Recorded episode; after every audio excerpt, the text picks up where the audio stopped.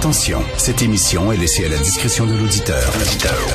Les propos et les opinions tenues lors des deux prochaines heures peuvent choquer. Peuvent choquer. Oreilles sensibles s'abstenir. Richard Martineau. Martino. Un animateur pas comme les autres. Richard Martineau. Cube Radio. Bon lundi, merci d'écouter euh, Cube Radio. J'espère que vous avez passé un bon week-end. Dans la presse aujourd'hui, il y a un texte sur les farfadas. C'est ça qu'on a, les farfadas? Moi, je appellerais les farfadets, là, mais en tout bref, ce groupe identitaire, euh, groupe identitaire qui est contre toute consigne sanitaire, puis qu'il veut qu'on lève toutes les consignes, puis l'état d'urgence, puis faire comme si le virus n'existait pas, les farfadas. Bon. Alors, il y a des euh, anciens membres de ce groupe-là qui dénoncent l'intimidation, le climat d'intimidation, de harcèlement qui règne, et de violence même qui règne au sein de ce groupe-là. Et finalement, ça a l'air que le boss de ce, petit groupe-là fait un gros, gros, gros power trip, puis euh, emmerde tout le monde, les menaces de leur péter à. Quand euh, tu t'absentes, il veut savoir où tu es, avec qui tu es, etc. Bref, comme tous ces petits groupuscules qui sont quasiment des sectes. Euh, moi, j'étais au cégep à l'époque euh, des marxistes-léninistes, parti communiste et tout ça. Puis c'était, c'est toute la même affaire. C'est, c'est, c'est, vraiment comme des sectes. C'est des gens qui font des power trips sur des euh, qui sont dociles et qui les écoutent. Et ça se dit pro-démocratie? Ben oui, pro-démocratie alors que ce sont des petits groupuscules proto-fascistes. Bref, un texte intéressant dans la presse, mais ça vous montre à quel point des fois il y en a qui sont craqués, mais vraiment craqués. Écoute, je vais vous parler d'une... Je vais vous raconter une histoire personnelle, tiens, qui m'est arrivée ce week-end. Pour vous expliquer un peu le profil de ces gens-là. J'ai un chum, mettons on l'appelle Larry, ok, c'est pas son nom, mais Larry, il est tombé dans le rabbit hole, comme on dit, dans le trou de lapin des libertés. Il est là-dedans, lui. Puis la fin des consignes, puis ça n'a pas de bon sens, puis euh, le, le gouvernement euh, suspend nos droits et libertés, puis on exagère la dangerosité du virus. Bon, vous connaissez tout ça. Moi, je suis pour l'ouverture. là. On est tanné, ben oui qu'on est tanné. Puis on ouvre. là. D'ailleurs, aujourd'hui, les salles de spectacle, les cinémas, on va ouvrir, mais il faut y aller tranquillement, en tenant compte euh, de notre système de santé qui est très particulier, très fragile. Vous le savez, là, ce que je pense là-dessus. Je répéterai pas. Alors, euh, alors lui, euh, il était tombé là-dedans, Larry, ben gros, là, puis il écrivait là-dessus, puis il m'envoyait des graphiques. Puis tu sais, à un moment donné, j'ai pris mes distances. Te tanné. Hey, Richard, tu comprends rien, puis Christy, puis euh, bon, t'es le haut-parleur du pouvoir, blablabla. J'écrivais plus. Sauf que là, on a un ami commun, Larry et moi, euh, qui s'appelle David. C'est son vrai nom qu'on aime beaucoup. Et David lutte euh, depuis un bon bout de temps courageusement contre un cancer du pancréas. Puis là, il suivait un traitement expérimental. Puis on avait beaucoup d'espoir. Puis on s'accrochait. Ben bon, hier, j'ai su que c'était fini.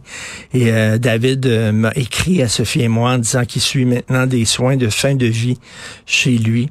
Euh, il s'apprête à, à nous quitter, puis euh, c'était très émotif, bien sûr. Et euh, j'écris à Larry, mon chum, en disant, écoute, David, que tu connais bien, que tu aimes beaucoup, c'est- la fin, là. C'est il reste quelques jours. euh, je vais aller le voir cet après-midi d'ailleurs, fait que euh, chez lui. Donc je suis, je voudrais te, te, te, te tenir au courant de ça. Il dit, il m'écrit en disant, ah, fuck, c'est plate, il est jeune, puis tout ça, ça n'a pas de bon sens. Hey, Richard Tabarnouche, là, il dit, ça n'a pas de bon sens, ton discours. Il commence à envoyer, envoyer des affaires sur la liberté, puis les, les consignes. Là, j'écris, je dis, hey, Larry, je t'écris parce qu'il y a un autre chum qui se meurt. Un peu de sais, je m'en fous de tes affaires. Attends une minute, là. Wow, mets le pied sur le frein, s'il te plaît, là. Il y a un de nos amis qui est en train de mourir, puis c'est pour ça que je t'ai écrit. C'est peut-être que as le temps d'y écrire, si as le temps d'y téléphoner, c'est tout. Non, le gars, lui, était, hey, soudainement, le, le canal est réouvert entre moi fait que euh, je vais y écrire, puis tout ça. Des gens craqués. Des gens craqués. Et ça, n'importe quelle idéologie, là. N'importe quelle idéologie, de gauche, de droite, des fois, tu commences, tu as des bonnes idées. À, à départ, tu as des bonnes idées, mais quand ces idées-là prennent toute ta vie, prennent toute la place et t'empêchent de voir autre chose que ça, que tu ne penses qu'à ça, n'importe quelle idée poussée à son extrême, même si l'idée de départ, elle est bonne, À un moment donné, quand ça devient toute ta vie, ça t'empêche, ça te met des ornières, c'est pas bon. C'est pas bon, que ce soit de gauche, de droite, souverainiste, fédéraliste, à un moment donné, là, une idéologie qui euh, prend trop d'importance dans ta vie et que il y a l'amitié, il y a l'amour, il y a la vie, la mort, il y a, le, passe-temps, il y a la culture, il y a le sport, il y a d'autres choses. Mais quand ça bouffe tout ton temps, tes énergies, et que tu, ne, tu reviens toujours là-dessus, il y a quelque chose de pas correct. Et euh, tu sais, la gang de crinqués manifestants, que ce soit à Ottawa ou à Québec, le salaire qu'il faut les remercier à Québec. faut les remercier parce qu'ils n'ont pas tout pété. Hein, ils n'ont pas tout cassé, ils n'ont pas mis le feu, ils n'ont pas déféqué devant les portes. Donc, il faudrait, hey, merci, vous avez été gentil. Euh, non, euh, oui, c'est très correct, c'était pacifique, mais on s'attendait à ça.